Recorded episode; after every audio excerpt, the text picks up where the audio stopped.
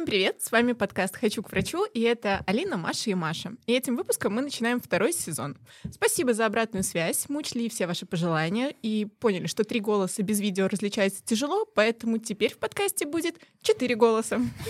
Но сегодня будет немного попроще, потому что четвертый голос будет мужским. В этом сезоне мы планируем приглашать в подкаст медиков из самых интересных, интригующих и, возможно, даже горячих, на наш взгляд, специальностей. Сегодня у нас в студии Евгений, с которым мы, кстати, познакомились благодаря нашему подкасту. Женя, привет! Привет, девочки! Но познакомились мы, по крайней мере, с Алиной года два назад примерно, и несколько раз в неделю можем пересекаться. А, ну, как-то неловко получается, на самом деле, да. Я начинаю припоминать Женю. Женя, расскажи, пожалуйста, чем ты занимаешься? Я фельдшер выездной бригады на подстанции скорой медицинской помощи. Работаю уже достаточно давно, по моим меркам. Давно это сколько? Это 7 лет. В медицине получается 10 лет. А почему 10 лет? Это в плане еще 3 года образования? 3 года образования которые пошли мне в зачет, потому что очень много работал, пока учился. Женя, расскажи вообще, как ты попал в медицину? Этот выбор был осознанным на выбор специальности? Выбор стать медицинским работником был осознанным. Фельдшером я изначально не собирался становиться. А кем собирался? Изначально, конечно же, хотел стать врачом. Это была детская мечта. Но звезды сложились именно так, что я стал фельдшером, акушером, помощником врача по амбулаторно-поликлинической помощи. Акушером, это серьезно прям. Прям серьезно, да. А может быть, ты хотел именно акушером работать? Скорее нет. Мальчиков акушерами не берут. Почему Но не берут? Вы бы хотели рожать у меня? Ну, у нас же у врача нет пола. И говорят, что гинекологи мужчины самые там нежные, Это береж- Трепетные. бережные, трепетные, бережные. Это мы так думаем и считаем. Пациенты считают иначе. Но мне кажется, когда ты в ходе родов, тебе уже главное родить. Это правда, да. Женя, как ты попал с акушера на скорую помощь? В медицинском колледже обучают двум специальностям. В моем медицинском колледже это лечебное дело, называется факультет. А из него выпускают фельдшера, акушера, помощника врача по амбулаторно-поликлинической помощи, так записано в дипломе, и медицинскую сестру. Так же, как я сказал, что акушерами мальчиков, скорее всего, не распределяют. Но выбор все равно большой, потому что раскидывают по амбулаториям, ФАПам, поликлиникам, ну и, соответственно, скорую помощь. Логичнее было бы отправить мальчика на скорую помощь, я так считаю. То есть в целом ты доволен? В целом я доволен, да. Хорошо, а вот на скорой помощи работают как врачи, так и фельдшеры. Чем вообще работа фельдшера отличается от работы врача? По факту ничем. Если сильно придираться, то, конечно, можно найти какие-то моменты, тонкости, где высшее медицинское образование решает, но у нас ограниченный ресурс, ограниченный э, список диагнозов, ограниченное количество медикаментов и наименований медикаментов, которыми мы можем оказывать помощь. Это все-таки первая э, догоспитальная помощь, поэтому все зависит от э, скорости принятия решения, скорости оказания помощи и доставки золотого часа, доставки в стационар. Было желание после колледжа пойти учиться дальше? Было желание изначально пойти медицинским работником. Вот это был осознанный выбор, потому что в детстве я очень много болел, всегда тусовался с медицинскими работниками, с врачами, вот, и это такая была, наверное, уже детская мечта. Самый прикол, что у меня не было альтернативы в голове. Я всегда хотел стать врачом, я всегда такой, вау, восхищался, круто, меня лечили. И у меня до 11 класса не возникало мысли, а вдруг что-то другое может быть в моей жизни. Я такой, нет, это явно я буду врачом. И когда пришло время поступать, ЦТ, экзамены, приемная комиссия в Белорусского государственного медицинского университета, но все пошло Не очень гладко. не очень гладко, да. И по дороге домой я ехал через э, город Молодечный, город Солнце, и подал документы в медицинский колледж, куда благополучно поступил. Я хотел после колледжа пойти поступать снова. Я решил, что такое. Нет, я бросать колледж не буду. Я доучусь три года, мне это пригодится. И потом пойду на врача. С этой мыслью я прожил первый курс.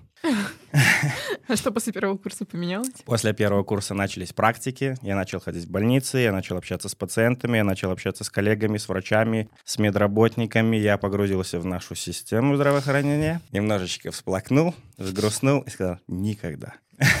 У тебя нету в семье медиков, да? Нет. То- Меня просто всегда поражали вот эти истории, когда ребята говорят, я в детстве много болел, много был в больницах, мне ставили много уколов, и тут я решил стать врачом. То есть, наоборот, М. мне кажется, такие истории Мне отпугивать кажется, должны. Очень логично, потому что ты видишь этих людей в белых халатах, которые тебе помогают. Которые Они делают тебе об- больно. Ну, не всегда врачи делают больно. И чаще это какие-то именно методы обследования, такие неприятные. А сам врач часто ничего такого такого и не делает. Ну да, Маленький- медсестра колет уколы, да, врач Да. просто хороший. Маленький ребенок и не подозревает, что это все с подачи врача.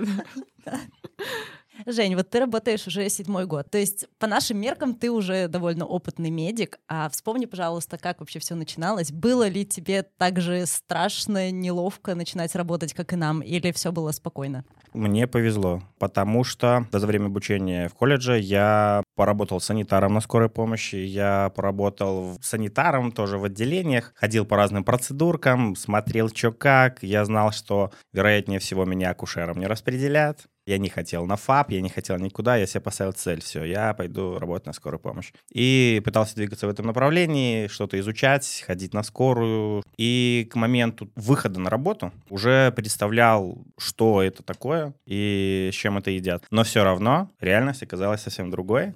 Пришлось с обрыва в карьер прыгнуть и даже без пинка под зад. А вот я хотела уточнить, а скорая помощь для медколледжа это считается престижно? Ну, то есть в меди есть градация, да, там по каким-то специальностям. Что-то считается круто, что-то менее круто, а в медколледже или типа все плюс-минус равны? Нет, такого нету. Это все мы являемся средним медперсоналом, который выполняет практически одну и ту же работу. Я не могу сказать, что скорая помощь это престиж, но для пацана я считаю, да. Это наилучший исход. Ну, Просто мне кажется, скорая помощь — это единственное место для среднего медперсонала, где он работает как врач. Ну вот, может, я ошибаюсь, но мне почему-то всегда казалось так. Не до врача. Ну, по факту, как врач вы работаете. По факту, да, на скорой помощи фельдшера выполняют обязанности врача. Есть даже должность, введенная ИО, исполняющая обязанности врача. То есть он всегда ездит э, первым номером, у него в подчинении находятся такие же более молодые фельдшера, либо медицинские сестры. Хотя медицинские сестры по приказу они могут быть в составе бригады, но их нету нигде, и слава богу. Что за сексизм? Нет, почему сексизм? А пацаны медсестры? Ну, они есть иногда. Медбратья есть. Медбратьев нет. Нет, Ну, вообще есть медсестры? В Медсестра. дипломе написано медицинская сестра, да. Понятно. Вот смотри, когда ты пришел на работу, тебе было 19-20 лет. Мы пришли на работу, когда нам было 23-24. И даже тогда, ну, это казалось каким-то ужасом. А в 19 я себя вспоминаю, это вообще ребенок ребенком. А прийти на работу так рано не могло не сказаться на твоей личности. Это действительно так и было? Все верно. Я считаю, что сказалось все. Сказалось обучение в медицинском колледже и погружение в медицину уже сразу. Я не знаю, как э, при обучении в медунивере с каких курсов пускают к пациентам в морги, в поликлинике, в роды, в родзалы, Ну, во все, за, во все. Ну, Наверное, смотрите, да? вот именно На втором уже пробеды были. Мгм. Ну, к пациентам, наверное, так вот самостоятельно, основательно это с третьего курса. Роды там на каком? На четвертом, наверное, курсе. То Да. есть тебе так уже Мгм. 20 плюс, ты уже солидный гражданин. Вот. А трупы, ну, анатомия. Там все равно не такой человек, как в морге. Там мышцы. Ну да, ну, я не Все знаю. равно человека в коже мы увидели на пятом курсе. В морге прикольно. Ну, Нет. Ну почему? Не, Э, находиться в морге это одно, а вскрывать это поинтереснее. нет, скрывать было интересно, но не то, чтобы я хотела этим заниматься всю жизнь. Целый день мне потом еще запахи чудились везде. Мне от луж пахло не очень приятно. Я приехала домой, помылась, и мне казалось, пахло. что все равно мои волосы воняют. Это девичий вопрос. Я тоже так думаю. На самом деле мы ожидали тоже, когда первый раз пошли в морг, мы думали, о, круто, девчонки будут падать в обморок, круто.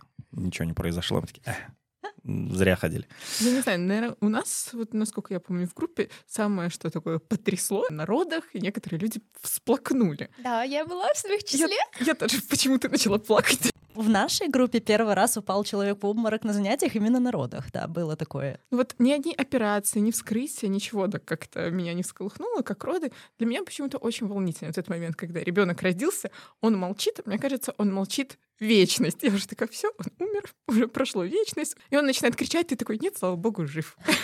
И типа, ура, начинают слезы, там мама такая, я тебя уже обожаю, мой маленький ребеночек. И ты такой, как это трогательно. И все, и фонтанируете всей группой. Нет.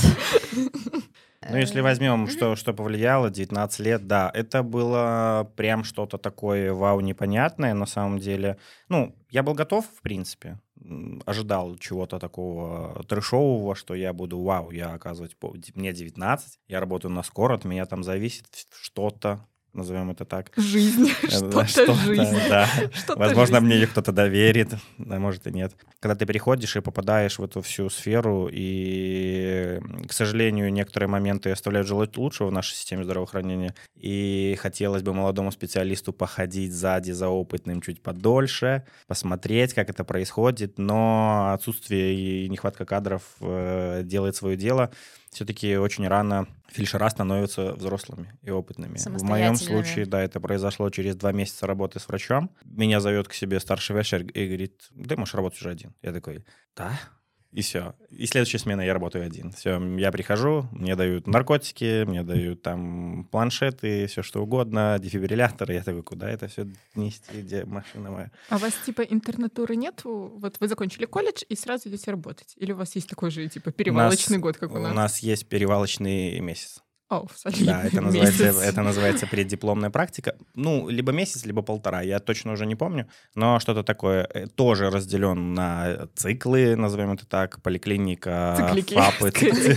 Циклики. Мини-циклы. За это время нужно успеть очень многое. Но, к сожалению, ты не успеваешь ничего. Э, На преддипломную практику по месту моей работы я попал один, и мне все руководители пошли навстречу. Я весь этот период, то есть там полтора месяца, отбыл на скорой. По-моему, главная медсестра курирует эту практику. Меня отвоевали у нее, сказали, он никуда не пойдет, он будет на скорой работать. Все, мне выдали жилетку, типа я там катался с одиночными бригадами на вызова, смотрел это все, интересовался, типа там что-то мне давали делать, я такой, вау, круто. Поэтому можно сказать, что я был готов. Но мне повезло и с коллегами, и с преподавателями в колледже, и я не ходил как амеба на занятиях, на практиках, я что-то интересовался, что-то смотрел, что-то пытался делать, поэтому было нетрудно на самом деле. Вот я сейчас вспоминаю и как-то на лайте, что ли. Либо моя психика уже так все изгладила, что типа все так романтично, все супер, все, я такой, типа, да, воспоминания только хорошие остались, что-то в этом роде. Возможно. Воз- Я будем, да, оставим так, не будем портить. В общем, на энтузиазме выезжал. Типа того, да, да, да. Хорошо, расскажи, пожалуйста, с чем связана сейчас основная масса вызовов на скорой? Воу, это очень обширный вопрос. Все, что вы можете придумать, все это было, сто процентов. От удара мизинчиком о тумбочку, до закрыть бабушке форточку, поднять бабушку с дивана, потому что она упала. Надеюсь, мы никогда не поедем подтирать кому-то попу. Но Еще не вечер. я еще слишком мало работаю, да, Да. если брать в глобальных масштабах. Все, что угодно. Накиньте что-нибудь, я скажу, было основное. Там Основное, подъем хорошо. Давления. Да, самое распространенное, наверное, самое-самое, это повышение артериального давления, это температура, детская, взрослая, травмы и все-все-все-все-все-все остальное. Об- Обострение хронических заболеваний, таблетки же пить никому не нужно. Когда приезжает такой молодой человек, сразу легче становится, да, тебе что нет? Особенно бабушки. Ну, конечно. Кстати, это угарно, да. Начинается сватание с всеми внучками, все, это так прекрасно, это такой бабуся, все, супер. Такая, хлопчики, проезжайте еще. Особенно в 2 часа ночи, и ты такой, Очень. А, Жень, ну мы так понимаем, что нет особой разницы какой-то вот кто к кому поедет на вызов. То есть есть бригада свободная и направляет на любой поступивший вызов. То есть это может быть бабуля 94 года, это может быть ребенок, роженица или иначе как-то. Бригады на скорой подразделяются на специализированные и линейные бригады. Специализированные там обязательно входит в состав врач и уже два фельдшера должно быть, санитар, водитель. Большая бригада. Но это по постановлению. В реальности немножко по-другому. Поэтому все подразделяется и зависит от приоритета вызова и повода к вызову. Если экстренный вызов при наличии специализированной бригады, врачебной получается, поедет врачебная бригада. Если же врачебной бригады нет, поедет любая бригада. Поэтому линейные бригады, они ездят на все. Они являются универсальными. И да, то, что перечисляли, и ребенок, и следом можно бомжика поднять какого-нибудь, и потом поехать роды в этой же машине принять. Все обрабатывается, все... По стандартам, Да, по по стандартам, стандартам. санный петрежим.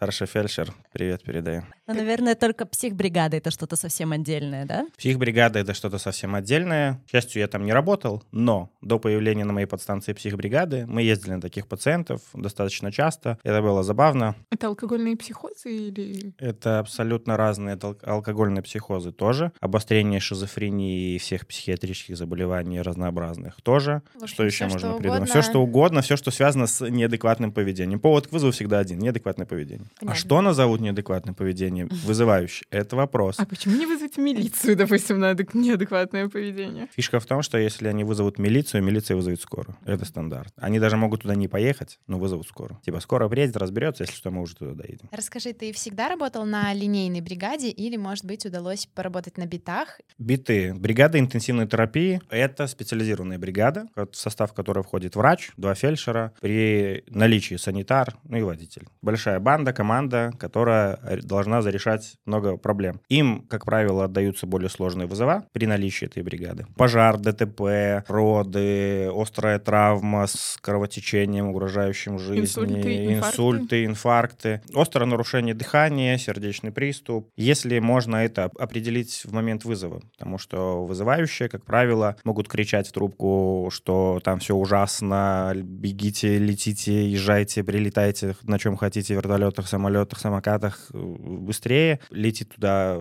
специализированная бригада, там по факту ничего нет. Или наоборот, вызывают, типа, ну, тут бабушке плохо, приезжает линейная одиночка, а там капец. Тут очень сложно в этом моменте. А вызов принимает обычно женщина без медицинского образования? Нет, вызова на скорой помощи не может принимать человек без медицинского образования. Потому что определить, на самом деле, по симптомам, которые беспокоят человека, ну, обычный обыватель не сможет, Ну, мне понятно. кажется, да. Поэтому, как правило, там работают люди, которые работали когда-то на выезде, по каким-то причинам не могут работать на выезде и работают уже диспетчерами, принимают вызова. Женя, а сколько в целом ждать скорую? Просто, мне кажется, это основная претензия людей, что скорую не дождаться, что быстрее умрешь, чем скорая приедет. Ну, просто мне лично в жизни вызывали скорую буквально пару раз в детстве, когда была очень высокая температура. И один раз уже в универе у меня пошла кровь из носа. Ну, спустя минут 40, когда так и не получилось остановить, вот тогда родители ночью вызвали скорую. Все, приезжали все быстро, без каких-то конфликтов, вопросов, но все, наверное, наслышаны об этой Не проблеме. знаю, не знаю. Я как-то прождала скорую больше пяти часов. Правда, это было на высокую температуру.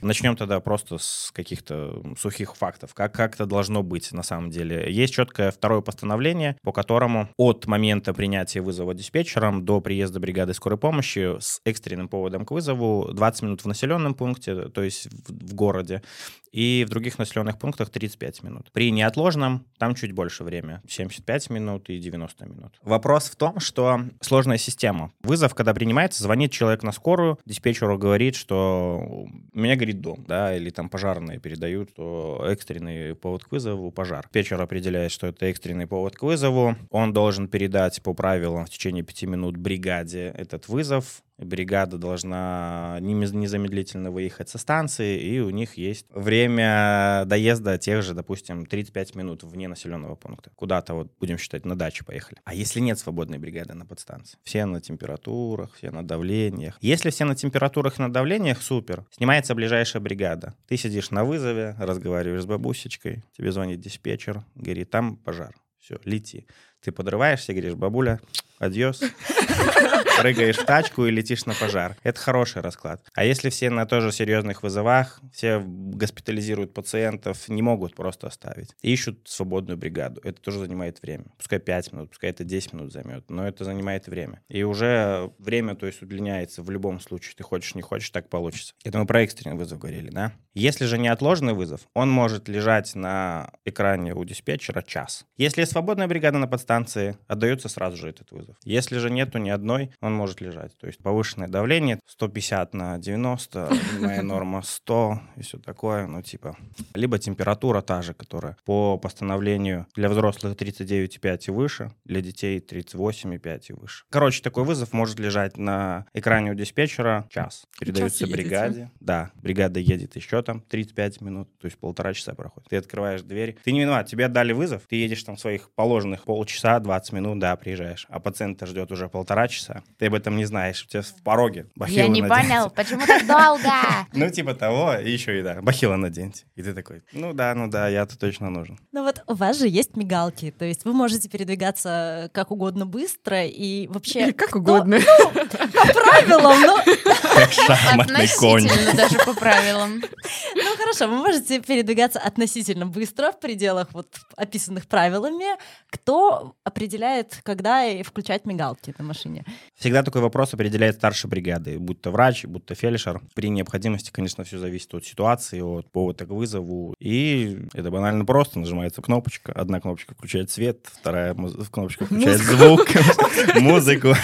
Да, особенно ночью по городу красиво, супер. Но очень небезопасно. Э, Мигалки есть, это дает нам небольшое преимущество. Это не красная мигалка, к сожалению. Если были красные мигалки на скорой, было бы намного больше толку и больше спасенных жизней. Буду говорить прямо. Синие мигалки позволяют нам отступать немножечко от ПДД, но ни в коем случае, то есть грубо не нарушать. Выезд на встречку — это грубо? Грубо, но допустимо. Если это не мешает движению, если это не создает аварийной ситуации, и если это не создаст никакого ДТП, малейшего, не знаю, Так это много можно. если.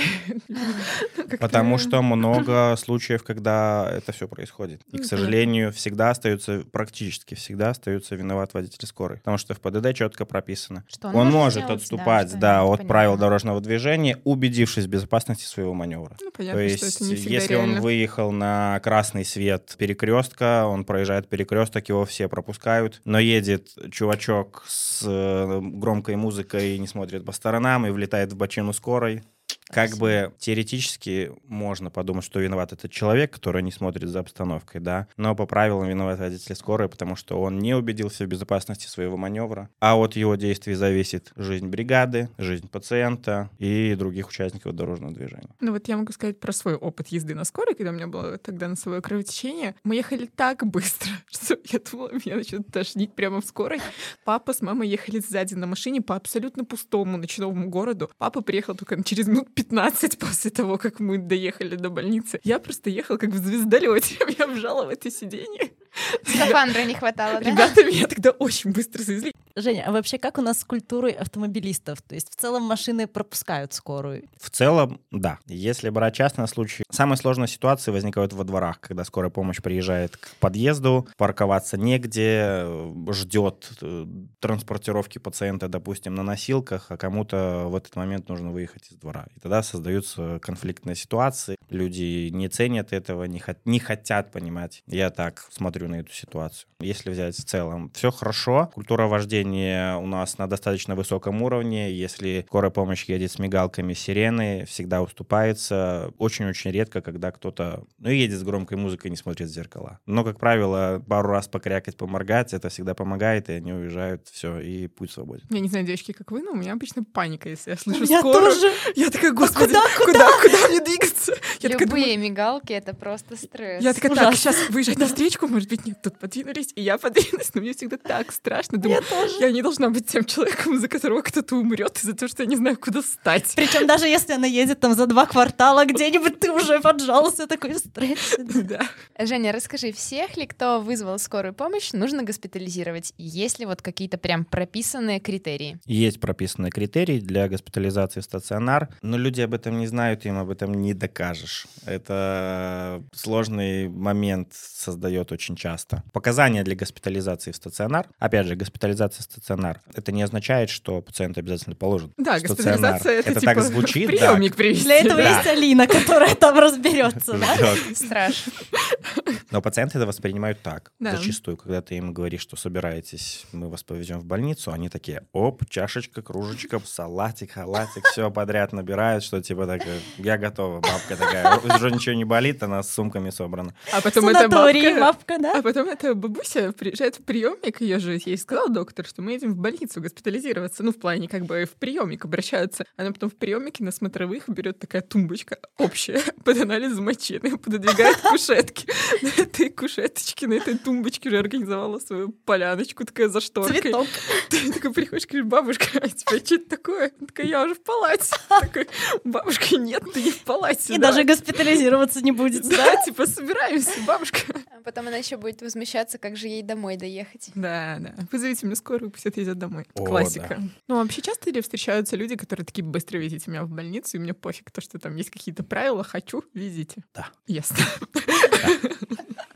Но ты можешь им отказать? Ваша заноза не требует госпитализации. Опять же, вернемся к тем же показаниям для госпитализации. Это всегда какая-то острая травма, это какая-то чрезвычайная ситуация, это заболевания хронические в период обострения, которые требуют наблюдения, которые требуют какого-то дообследования. Это все показания для госпитализации. И если этих показаний нет на законодательном уровне, я, конечно же, могу отказать пациенту в госпитализации. Но опять же, люди это воспринимают немножечко агрессивно, как это. Типа как вызов. А, Немножечко вот, мне, я представляю себе эту ситуацию, типа, ты меня не везешь, ах ты! Ну, типа того. Сложно доказать людям и объяснить. И, как правило, всегда это заканчивается жалобой. Всегда это ваша фамилия.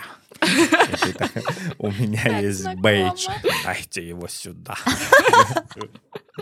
Нет, просто, мне кажется, у нас в медицине часто очень перестраховываются, может, это хорошо, может, не очень из разряда, там, есть заноза в пальце. Ты такой, ну, не нужно госпитализироваться. Человек такой, ах, не нужно. Потом сам в поликлинику не пошел, там еще и попарил какой-нибудь жижей, помазал. У него там, типа, начинает гнить уже рука. И тут он такой, все, виновата скорая, которая меня тогда не повезла. Самое же, что такие вызова записываются изначально. То есть эти вызова есть, как я уже говорил, второе постановление, там прописано все идеально. Но никого это не волнует. Как работает вся система? Вот я заболел, да, у меня 37 температура, я звоню на скорую, говорю, мне нужна скорая, мне не важно, спасайте, лечите, все, что хотите, делайте, бубны везите свои. Вот, диспетчер такой говорит, не будем, все, вам, вы взрослый человек. 30, поликлинику. Да, идите в поликлинику. Он говорит, я жалобу напишу. Регистрируем. Ладно, адрес.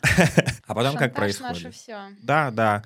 А так и происходит. Э, Диспетчер берет... отка- Я могу говорить за диспетчера так смело, потому что я сам сидел на телефоне какое-то время в период ковид. Не понаслышке знаем, как общаются люди, что они хотят. Они очень умные. Вот ничего не могу сказать. Они научены, интернет все-таки злая Я не штука. знаю, насколько умные, но наученные, я бы так Но сказала. наученная, да. да. И вот диспетчер берет и отказывает такому пациенту. Там заноза в пальце, ударился тумбочку, там температура 37,0, и все, отказывает. И такой, ага, мне отказали, я ж плачу налоги.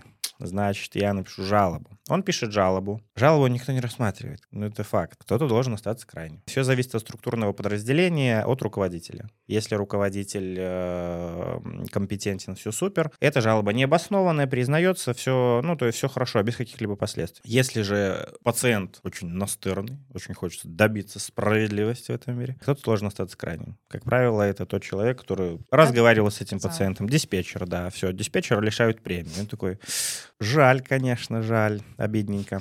Происходит такая В следующий раз ситуация. Раз. отправлю. Да, происходит такая ситуация раз, два, три. И до диспетчера доходит. Типа, что я деньги-то трачу-то свои? Как это вообще? И думает, буду-ка я писать все. Заноза. Зачем? Заноза, да? диктуйте, сейчас приедет заноза-выдиратель. Не знаю, как обозвать. Но я же не вижу, что у вас там. Сейчас приедет бригада, разберется. Вот. И все, и записываются вызова, ты приезжаешь там по факту. Ну, ну, очень разные ситуации бывают, когда пациент звонит, говорит, мне только проконсультироваться, я хочу спросить, какую принять таблетку. Записывается вызов, отправляется бригада. Ну ладно, когда это. Парацетамол. Ну, типа, типа, в окно. Парацетамол. Возле шлагбаума, да, звонишь, откройте шлагбаум, да, парацетамол.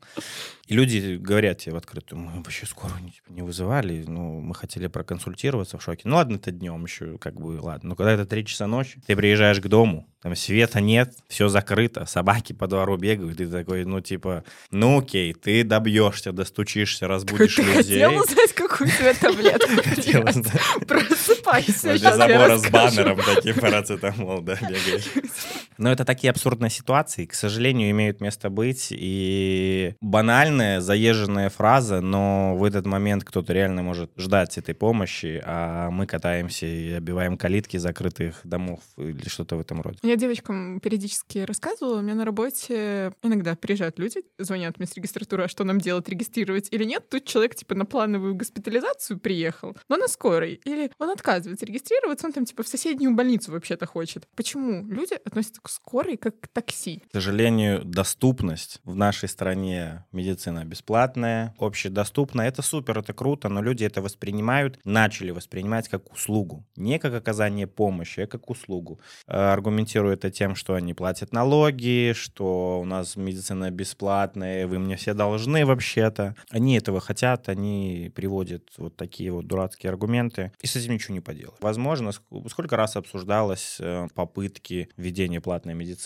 вообще какой то либо, либо введение платных вызовов повторных хотя бы или что в этом роде. Но пока этого ничего нету, пока это очень распространено и доступно, ничего не поменяется, к сожалению. Люди воспринимают как такси, да, плановая госпитализация, у них есть направление, есть перевозки разные. Одна история, когда это доктор вызывает перевозку, чтобы транспортировать пациента. Другое дело, когда им дают направление и говорят, ну, типа, вот, собирайтесь и езжайте там в такую-то больницу, там, лечить свою ОРВИ. Да, они такие, хоп, вызывают скорую. И ты приезжаешь, и ты реально, ну, как такси и ты думаешь, ну, что еще в приемнике тебе выговорят, а, вообще вы как таксист работаете, да, как бы... Да, в приемнике так говорят. Редко, но я слышал такую фразу. Я не воспринимаю эту фразу, потому что так говорят люди, которые никогда не работали на скорой, никогда не связаны были со скорой. Ну, которые просто не понимают всех нюансов, что ты не можешь, допустим, отказать. Или я знаю, что точно очень гонят на скорую помощь, типа, почему вы привезли бомжа с улицы сюда? Ну, а куда его везти? Или, типа, девушка потеряла сознание в троллейбусе. Вы что, не видите, что она сегодня не позавтракала? Зачем вы сюда привезли? Потому что она потеряла сознание в общественном месте. Все. Ну, типа, отстаньте от скорой. Ну, типа... Блин, а если когда она падала, она ударилась головой, и у нее там... Не, ну понятно. Но Субарахноидальное я... кровоизлияние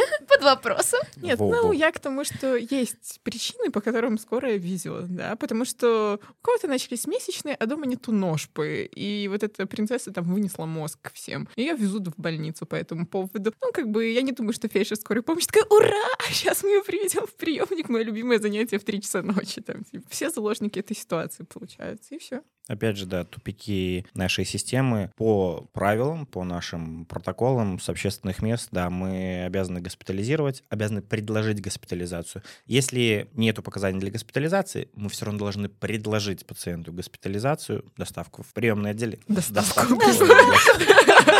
Все. Платно мы называем вещи Я признался, да, я признался. Мы таксисты.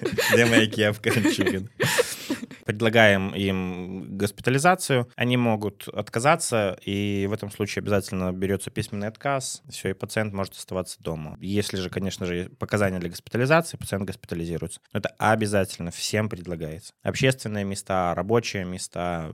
Есть такой стереотип, что основные клиенты скорой — это люди с низкой социальной ответственностью, ну и, скажем, бомжи, наркоманы. Это действительно так? Я не могу сказать, что этот контингент людей является большим большинством нет, ни в коем случае. Но, опять же, наше общество состоит из таких людей, какой-то процент, и, соответственно, мы с ними встречаемся, и встречаемся, наверное, чаще, чем кто-либо. Особенно в холодное время года. Бывает ли тебе на работе противно? Противно? Нет, не бывает, потому что с годами, со временем вырабатывается просто иммунитет ко всему, мне кажется, абсолютно. Я помню, когда пришел на скорую, за первый год я переболел всем. Не знаю, только туберкулеза мне не хватило какого-то. Так, а бывало ли, что вот вы приезжаете, а дверь никто не открывает. Что в таких случаях вы делаете? Конечно, такие ситуации бывают. Ты должен в такой ситуации доложить начальству, старшему врачу смены, своему заведующему. Совместно с ними решается такой вопрос. Либо, если вы заведомо знаете, что человеку плохо, или он там кричит из-за двери, что я там сломал ногу, руку, я не могу доползти, мне нужна помощь, конечно же, решается вопрос, вызывается МЧС, ЖЭС, и как-то вскрывается эта дверь, и оказывается пациенту помощь. Если же такой информации подтвержденной нету, решается вопрос с начальством, и либо мы что-то делаем конкретно, ждем, добиваемся, вскрываем, не знаю, ищем родственников, что-то в этом роде, либо мы уезжаем, и пациент при необходимости, при необходимости вызывает скорую повторно вдруг или еще что-то в этом роде. Ну, то есть мы не бросаем людей, то есть не открыли двери, ну и ладно, мы поехали, там, умрете, звоните, да. Как часто, кстати, да, приколы бывают. Констатация смерти вызывает самый такой. Нормально? Интересно. Ну вот у меня был один раз случай, что около часов 10 вечера я возвращаюсь домой и застряла в лифте. А вместе со мной бригада скорой, которые ехали на вызов к беременной. Там было подозрение на отслойку плаценты, ребята сказали. И вот Вот Что она делать? тайна. Что делать в этих случаях? И бывало ли что-то такое похожее, когда из-за логистики не получается добраться до пациента? К счастью, в лифте не застревал. Но проблемы всякие случаются. От банального сломалась машина прямо перед выездом, либо прямо по дороге. Может быть, попутный вызов. Едем к одному пациенту по дороге, замечаем ДТП, или прям случается ДТП, мы обязаны остановиться. Соответственно, уже нарушается доезд к тому вызову, к тому пациенту. А всех каких-то нюансах, косяках всегда докладывается руководителю смены и решается вопрос. Либо же, если вдруг попутный вызов, э, скажем так, то мы в первую очередь должны остановиться и оказывать пациенту попутному э, необходимую помощь, да, и дожидаться бригады другой, э, чтобы передать этого пациента. А уже другая, возможно, бригада поедет на тот предыдущий мой вызов. Э, Если же там сломалась машина, пробили колесо, все что угодно, конечно же, наша машина, бригада отправляется на ремонт, а другая бригада поедет на тот вызов. То есть проблемы в логистике бывают, это технические моменты, от этого никуда не денешься. К сожалению, в первую очередь страдают пациенты. Система несовершенна, и мы ничего с этим не сделаем. Давай еще немного поговорим именно вот о трудностях логистики. Если, например, ты решил, что человека нужно госпитализировать, а но человек самостоятельно передвигаться не может, живет он этаже так на 12 грузового лифта, конечно же, нет. Кто должен нести пациента? Вообще помогают ли родственники? И в ситуации с тобой ты как бы, ну, крепкий парень. А если это бригада, где две девочки по 50 килограмм, то что делать вообще? Минус две паховые грыжи. Здравствуйте. Уже? Серьезно? Уже, да. Это очень прикольно, потому что, особенно когда пациент в дверь не пролазит еще, да, своими габаритами. И- прикольно. Короче, такая проблема существует, и это не обязательно 12 этаж, это может быть частный дом, первый этаж, но участок 500 метров. Просто девочки Будешь так туда. говорят, как будто это же не такая проблема с третьего этажа пациента снести. Так поэтому, может, такая 12 основательно выбрала. Ну, с третьего это в четыре раза меньше усилий, чем с двенадцатого, поэтому... Спина скажет привет уже на десятом, если с 12 Решаются такие вопросы по-разному. Либо при наличии родственников, конечно же, пытаемся договориться, объяснить людям, что надо найти помощь. Кто-то понимает, кто-то входит в положение, кто-то ищет родственников, э, друзей, соседей, не знаю, кого угодно. И всей бандой дружно вместе этого пациента как-то пытаемся доставить. Если с 12 этажа конкретно, то это всем хана. Если, надеюсь, это поменьше. Хотя были такие случаи, да. Тогда в таких случаях вызывается МЧС, и сотрудники МЧС Типа помогают. нам, таксисты и грузчики. По Я хотела спросить про вертолет, да, но тут недалеко. Да, вот мы разделили экстренные службы. По факту, да. Это, к счастью, нам оказывают помощь сотрудники МЧС в таких ситуациях. Э, Приезжает команда парней, и все дружно тоже что-то делаем. Но зачастую люди и родственники не помогают, особенно когда это ночь, и они говорят, что мы никого будить не будем, никого искать не будем. И создаются, конечно же, разные ситуации, сложные ситуации, когда невозможно что-то делать. Опять же, это все решается с руководителем смены. Но, как правило, все пациенты доставляются. На сегодняшний день у нас есть разные э, приспособления, с помощью которых можно спу- спускать пациентов, скажем, ну, базовый комплект, там, мягкие носилки, волокуши, да, для этого нужно, конечно, больше людей. Если пациент в состоянии сидеть, есть такое кресло специальное, которое по лестнице спускаешь, и можно там, ну, если, конечно, человек не 200 килограмм весит и не сломает твое это кресло вместе с твоими ногами сразу, он усаживается в это кресло, и можно транспортировать э, вдвоем. Вот, то есть очень, я не знаю, этому человеку надо памятник поставить, кто придумал это кресло. А как вообще ты ощущаешь себя в безопасности на работе? Нет, никогда. С первого же дня. Это специфика работы. С этим ничего не поделаешь. Ты не можешь знать, куда ты придешь. Э, Ты едешь на один повод к вызову, приезжаешь на другой. Ты не знаешь, какие там люди, сколько там людей, какие у них намерения, мнения и все такое. К сожалению, такие случаи бывают разные, к чему мы идем, да. Но их не так много. Единственное, что огорчает, что мы не защищены в юридическом плане. Это очень тяжкие и длинные процессы, чтобы доказать, что на тебя напали, и ты его не спровоцировал, этого человека. Вот. Да, мы сейчас как раз в нашем инстаграме затрагиваем вот эту тему безопасности врача на работе, и действительно там очень длинный алгоритм, чтобы как-то привлечь пациента к ответственности. То есть варианты есть, но и тебе нужно потрудиться. Ну, еще твое заявление, там оговорочки в конце, да, что его могут рассмотреть, а могут его аннулировать, что Да. недостаточно Оснований. оснований, да. Ну, Женя, а у тебя лично были такие ситуации, когда была непосредственная опасность для здоровья, жизни на вызове или как-то обходила? Были. Когда-то доходило прям до физического контакта драки с эм, наркоманами и с э, цыганами. Я так Есть понимаю, ты защищал крутой ящичек с народ. наркотиками да, грудью По своей. правилам ящик с наркотиками запрещать не надо. Всегда в первую очередь нужно стараться обезопасить себя. И то есть если это происходит в квартире, где эти люди ограничены в каком-то потом передвижении, возможно, скажем, да. Нужно по правилам, если у тебя требуют, угрожают, ты отдаешь это. Но, конечно же, пытаешься себя обезопасить. И вызываешь э, сотрудников милиции, докладываешь э, руководству, все, и тогда, возможно, э, тебя не накажут.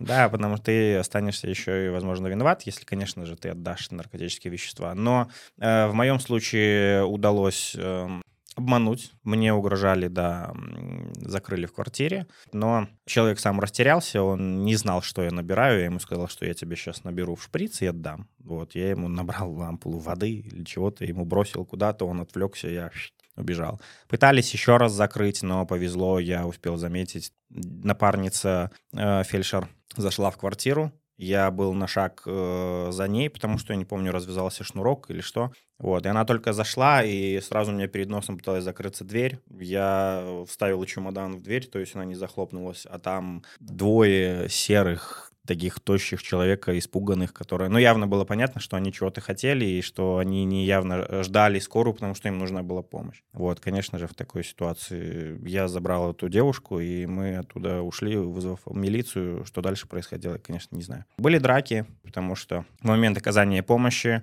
нас пытались ускорить. Я не знаю, как это назвать. Я помню точно, что молодой человек находился в состоянии алкогольной комы. Ему нужно было как минимум поставить вену, какую-то помощь оказать, а как принято у цыган, ну, табором целым, да, и когда вокруг тебя стоит 10 человек и что-то пытается тебе там говорить, хватать за форму, это сложно. И когда меня в десятый раз схватили за форму, я человека немножечко оттолкнул, он вроде успокоился, но через какое-то время он с кулаками на меня накинулся, потому что ему, конечно же, не понравилось то действие, вот, ну и пришлось немножечко себя защищать. Классно, что чемодан 7 килограмм весит. Если им воспользоваться, решает многие вопросы. Ну хорошо, а если случилась такая ситуация, то есть сотрудника медицинского избили, ты потом можешь снять побои и обратиться. Вот были такие случаи, у кого получилось получить какую-то компенсацию, Хотя бы моральную. моральную, хоть что-нибудь? Я не могу прям конкретно ответить, потому что вроде как на моей подстанции известных таких случаев у меня не было. Но я уверен, что это можно сделать. Тоже видеофиксации, ничего, как у сотрудников Сейчас милиции. есть. Камеры есть. Сейчас, э, кстати, нововведение у нас э, в организации, да, нам выдали видеорегистраторы, мы с ними ходим и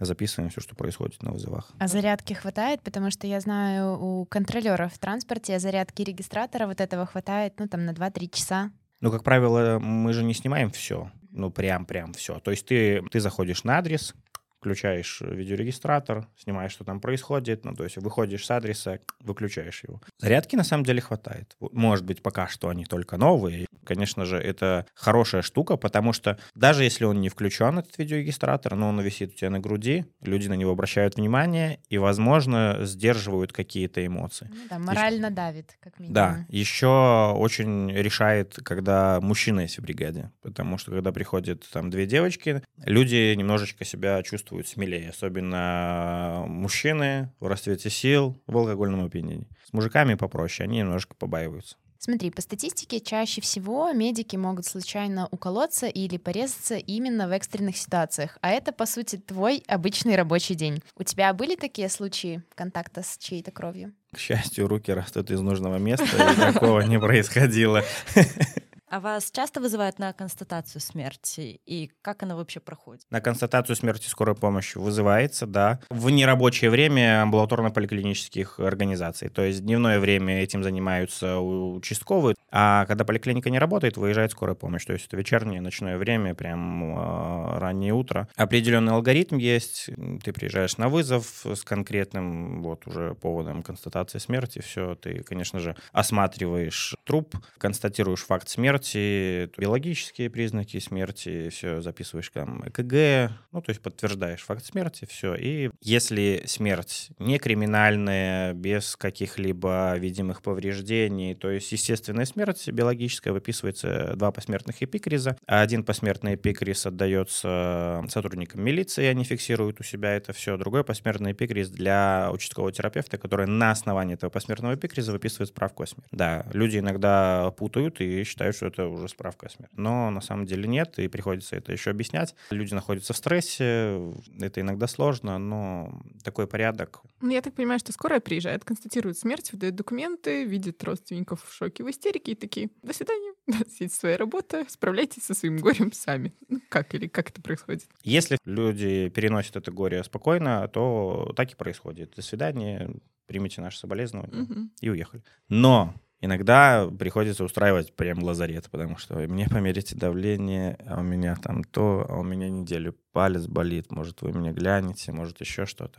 Но, как правило, все эмоциональный стресс, и они переживают по-разному. Самое частое на таких вызовах приходится, да, снижать повышенное артериальное давление. А бывают ли случаи, были ли конкретно у тебя, когда пациент умирает прямо в машине, то есть по дороге в приемное отделение?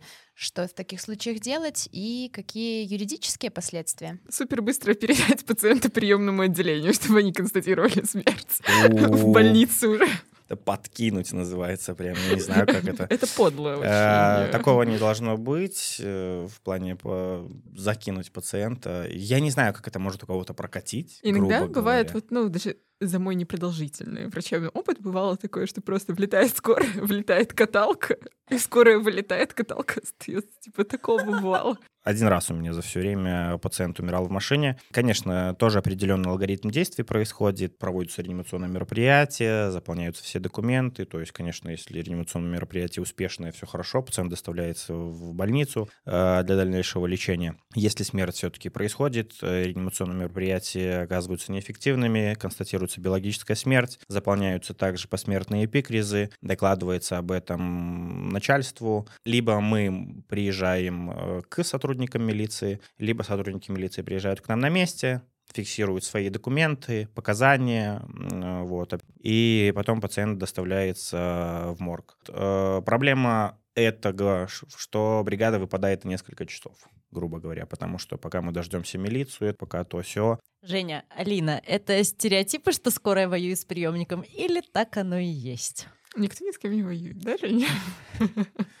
Я не могу сказать это войной, это неправильное восприятие.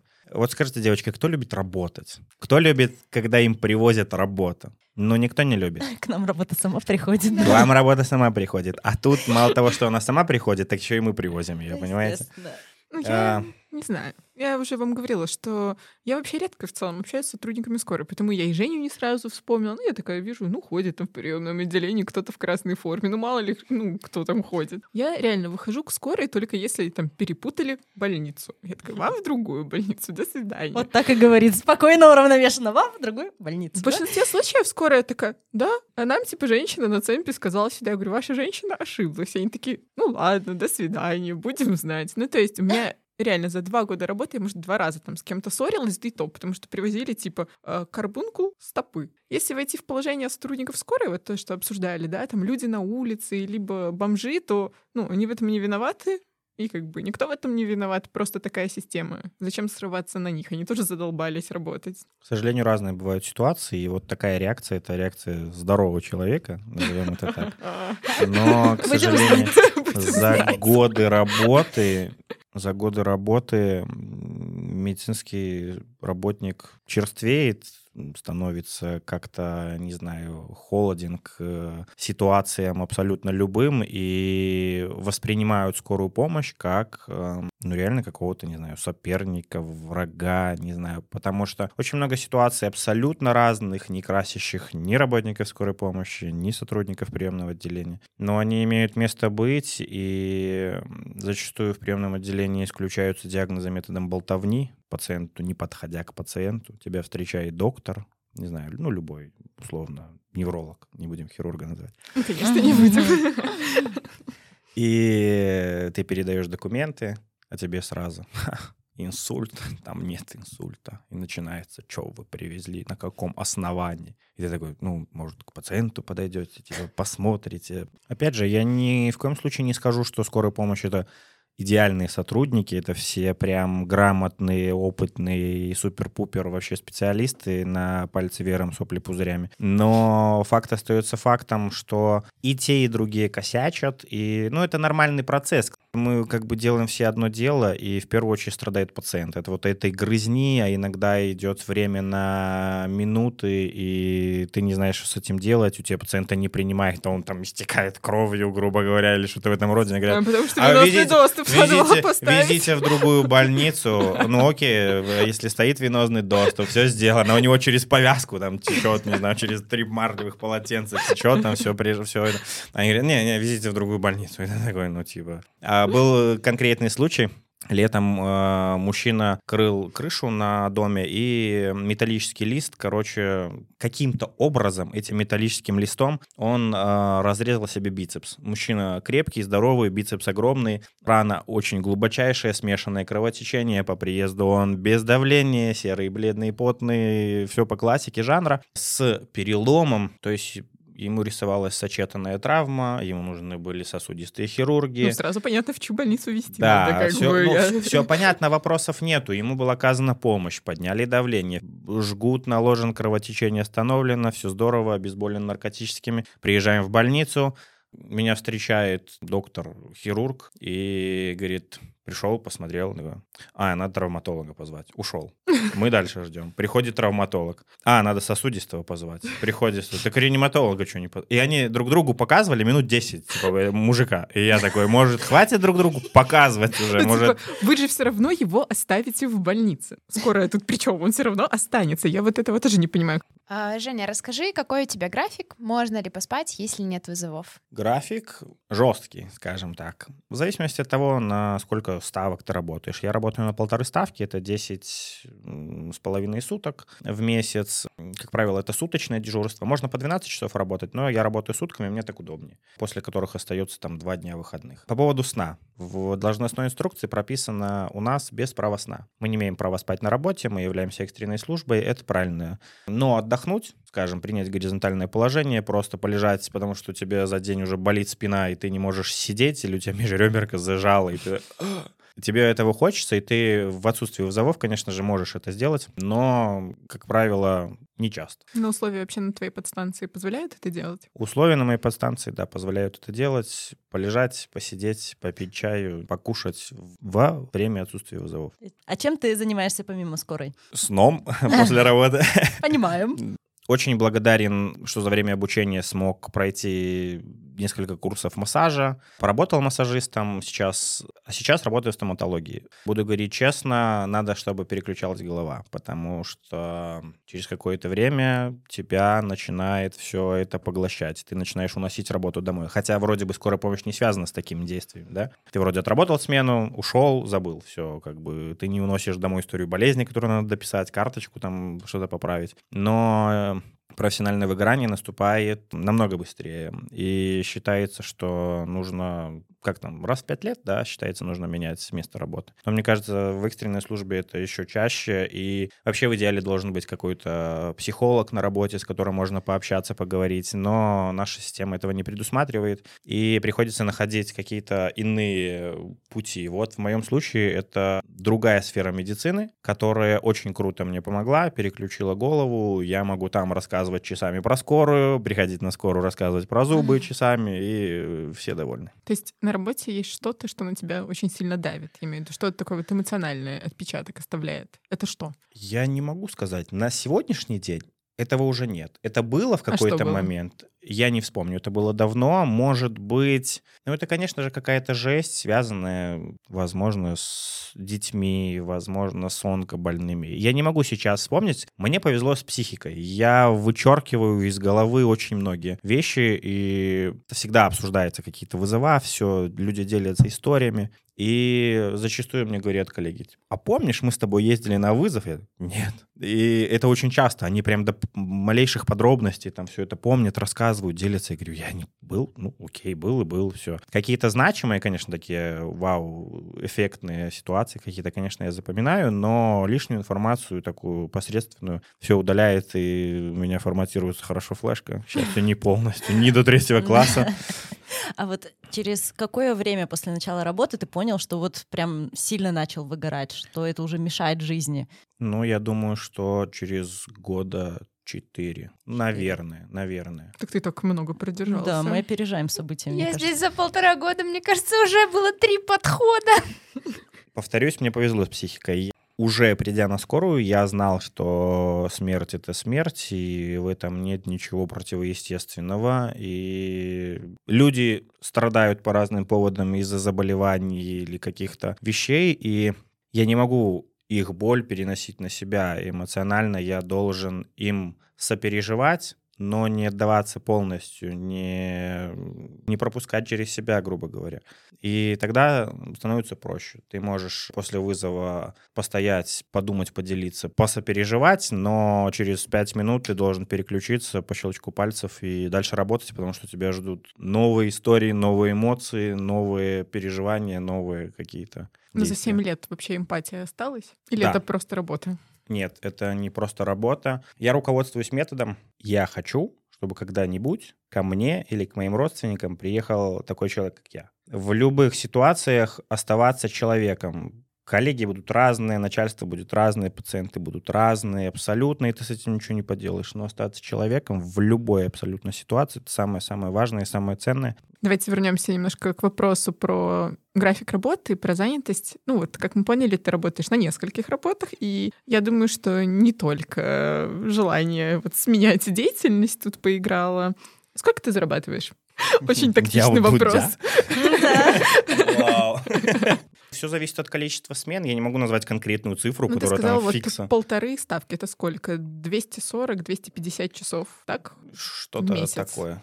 Ну, напомним, что Чтобы вы- обычные люди работают сколько? 160 часов Чтобы вы понимали, я не заморачиваю. Я даже не запоминаю, сколько это часов. Есть люди, которые там сидят с своими этими расчетниками и типа, у меня не хватило три часа, ва!» Нет, типа, я вообще не заморачиваю. Конечно, если я там смотрю, у меня там на 100 часов меньше, я такой, о, что-то не то». Заметил. Да, заметил. Типа такой, а где мои деньги?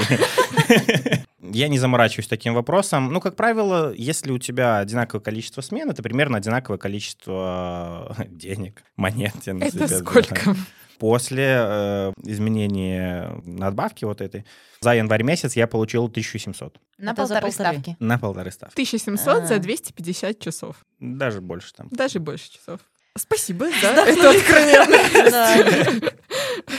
Это грустно. Это грустно. Это грустно. Женя, вообще есть куда расти на скорой, то есть профессионально, в должностном плане и по зарплате? По факту расти нету куда, потому что ты как был фельдшер, ты остаешься фельдшером, можешь стать старшим фельдшером, но, соответственно, медициной ты уже не занимаешься, ты становишься, грубо назовем, менеджером, да, этой подстанции, решаешь вопросы какие-то документальные. Есть возможность только повышать свою квалификацию, получать э, категорию. И только от этого будет зависеть твоя заработная плата от стажа, от категории, и по факту все. То есть ты хоть 50 лет отработай на скорой, ты все равно останешься фельдшером. Либо ты останешься тем же врачом скорой помощи, если ты э, никуда не растешь. Вот. Опять же, для врачей, конечно, лучше в этом плане, что можно получить курс и переобучиться. А Для фельдшеров, к сожалению, такого нету. И чтобы совершенствоваться в медицинском плане, это нужно куда-то поступать и, опять же, обучаться. А ты хотел завязать с медициной?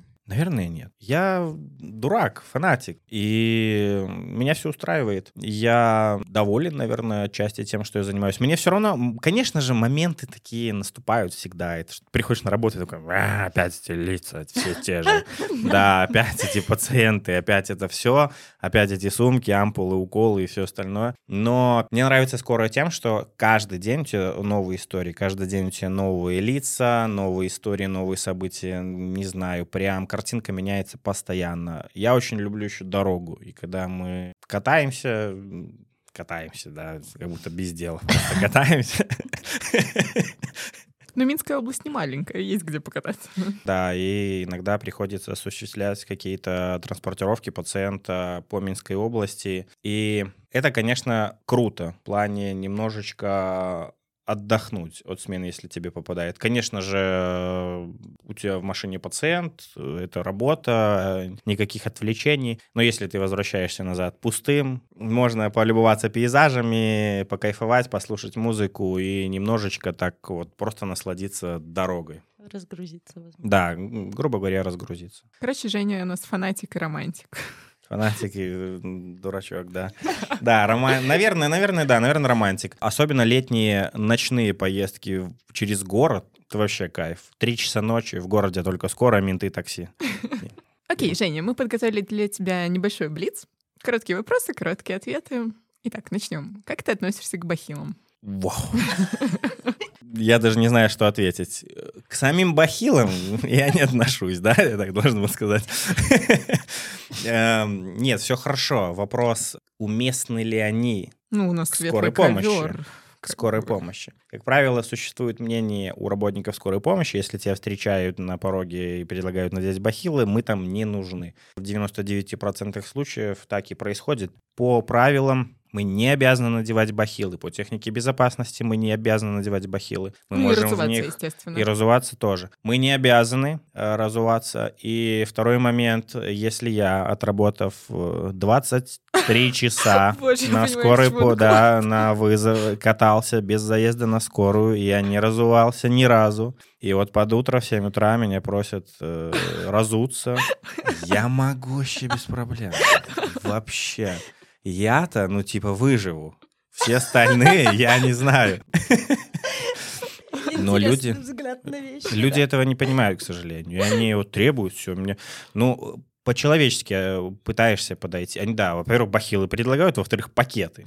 Ну, типа там Евроопт пакет, там, не знаю. Мне иногда хочется сказать, так дайте один, я в нем попрыгаю, там, как в мешке просто к пациенту на четвертый этаж вашего особняка. Ну, просто просишь реально белые ковры, пожалуйста, уберите этот ковер, Вот, откиньте его, да, в ковер. сторону, не знаю, хоть газетками, ну, что хотите, ну, я не собираюсь по вашим коврам топтаться, но люди все равно как-то странно воспринимают. Э, опять же, как правило, если нужна помощь, никто никогда не требует никаких бахил, ничего не происходит. Ну, то есть конфликтных ситуаций на этой почве нет. И белые там махровые ковры, и все что угодно, и всем по барабану, ничего страшного. Хотя, ну, разные ситуации бывают тоже. И детям вызывают, не пускают в квартиру без бахила, там у ребенка ларингит, и они у тебя стоят в пороге, не пускают, сколько было, говорит, так давайте тогда нас, ну, в машину ко мне на осмотр, у меня там бахил не надо. Они- И пытаешься донести им, а подождите, а если у вас горит квартира, вы пожарным тоже предлагаете бахилы надеть? Или сотрудникам милиции, если там, не знаю, на вас кто-то напал, тоже бахилы в квартиру предлагаете надеть?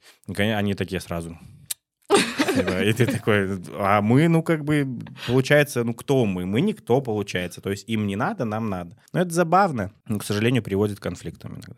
По пунктам. Три плюса работы фельдшером. Нет, одного нет. Так и запишем. Нет, я шучу.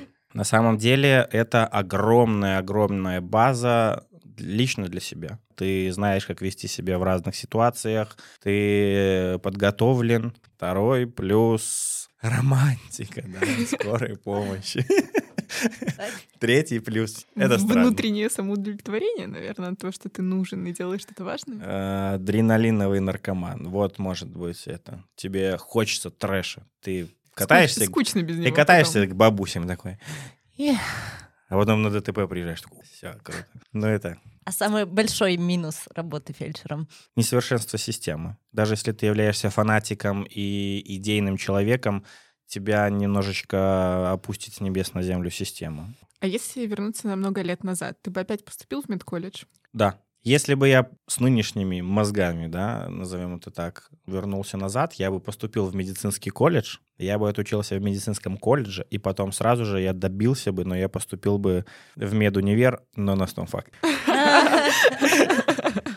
Но, допустим, если не медицина, то кем бы ты стал? Я не знаю. Я странный человек в этом. Как я сказал, я в 11 классе, у меня не было альтернативы. Ее нету до сих пор. Самый глупый вызов скорой за твою практику.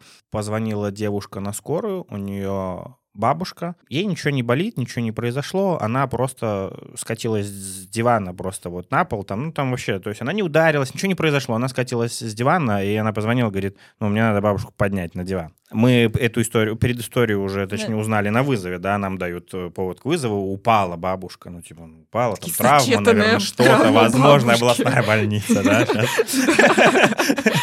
Мы приезжаем, нам рассказывают эту ситуацию, и мы просто вот, бам, вот как в мультиках аниме видели, эти чуть синие полоски над головой, типа, что происходит?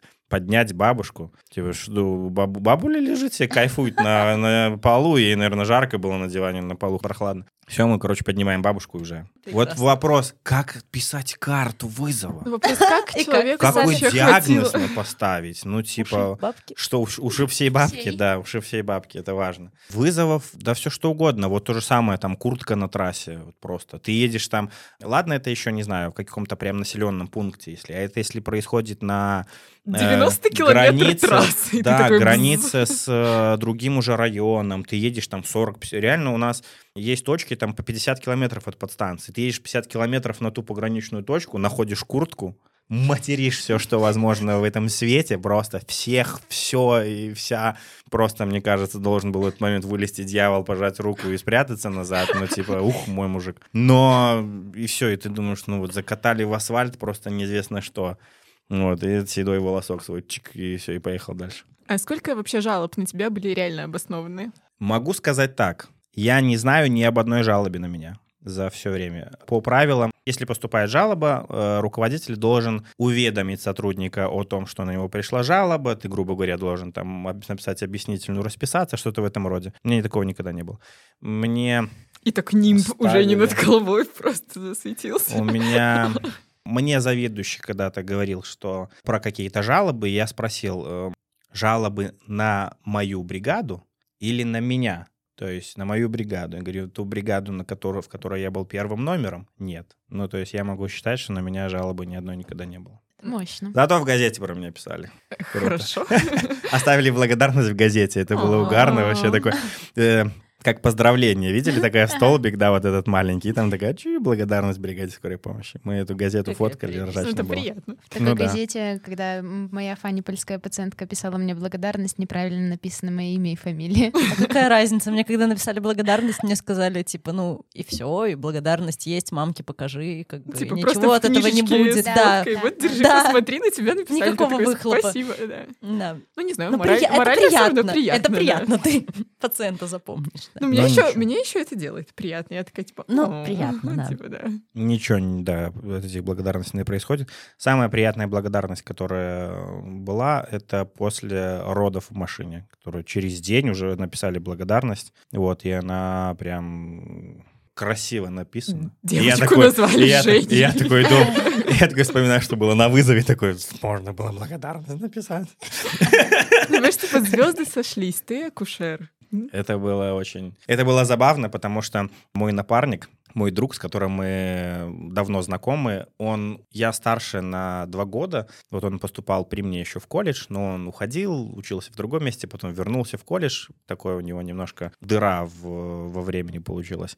Вот, и он в 2020 году пришел на скорую к нам, его забрали в армию, он отслужил в армии, он вернулся, и вот этим летом, 1 июня, у него была первая смена после армии, он работал со мной, и первым вызовом мы приняли роды. Представляете, какие выражения лица и глаз, вообще глаза у него были, когда он полтора года ходил с автоматом по лесу, да, и тут роды такой в машине, вот так, бум. Ну, это было круто, он вообще красавчик, молодец. Женя, есть ли у тебя вредные привычки и борешься ли ты с ними? Никто не знает, что я курю. Поэтому мы расскажем это в подкасте.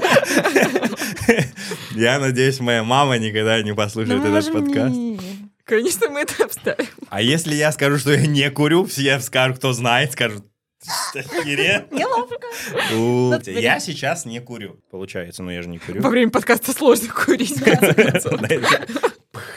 Не была бы сигара, сейчас тут атмосферно было бы. Вредные привычки, смотря что считать вредной привычкой. Курить я не курю, по праздникам алкоголь употребляю. Работать на скоро это вредная привычка? Вредная. Мне Да. кажется, да, это вредная Да. привычка, да. Что еще? Ругаюсь ли я матом? Постоянно вообще. Таких мотив... Это не видишь, нормально. смотря, на кого я ругаюсь матом, да, возможно, это очень неприятно и обидно. Ну, конечно, мы все... Мучает ли тебя знакомые с просьбами о консультациях? Там фоточки среди ночи каких-нибудь частей тела. А Что у меня на пятке, вот это вот. К счастью, очень редко. Но бывает. Да, поэтому от этого никуда не денешься. Медработники это будет. Было, есть и будет. Но мне повезло, что это прям редкость. Я кому-нибудь отправляю, «Он там есть доктор, ну, всё, он тебе, ну, на, посмотри. Если ты сам заболеешь, будешь лечиться до последнего, либо пойдешь к коллегам? Нет, ну как бы сложно там вылечить паховую грыжу или, не знаю, аппендицит. Ну, Конечно же, я хожу к коллегам, конечно, хожу в поликлинику, стараюсь никогда не довести это до вызова скорой помощи. Я думаю, если ко мне приедет скорая, сгорю со стыда просто. Особенно, если по какому-нибудь поводу там температура. О чем ты мечтаешь? Поспать, не знаю. О житейском. О житейском, конечно. Что можешь пожелать нашим подписчикам? В любых ситуациях оставаться человеком, неважно, будь то ты медицинский работник, простой обыватель, прохожий, который видит кого-то на лавочке или нет. Обучаться всему, чему можно обучиться, если ты студент, неважно, студент э, университета, студент колледжа, никогда не пропускать какие-то практики, которые могут дать тебе хорошую базу, и ты можешь чему-то научиться, не знаю, работать руками и головой. И крепкого здоровья, самое важное. Спасибо, Женя, большое. С вами был подкаст «Хочу к врачу» и наш приглашенный гость, фельдшер скорой медицинской помощи Евгений Пашкевич. Будьте осторожны и вызывайте скорую с умом. Всем спасибо за внимание и еще услышимся. Пока-пока.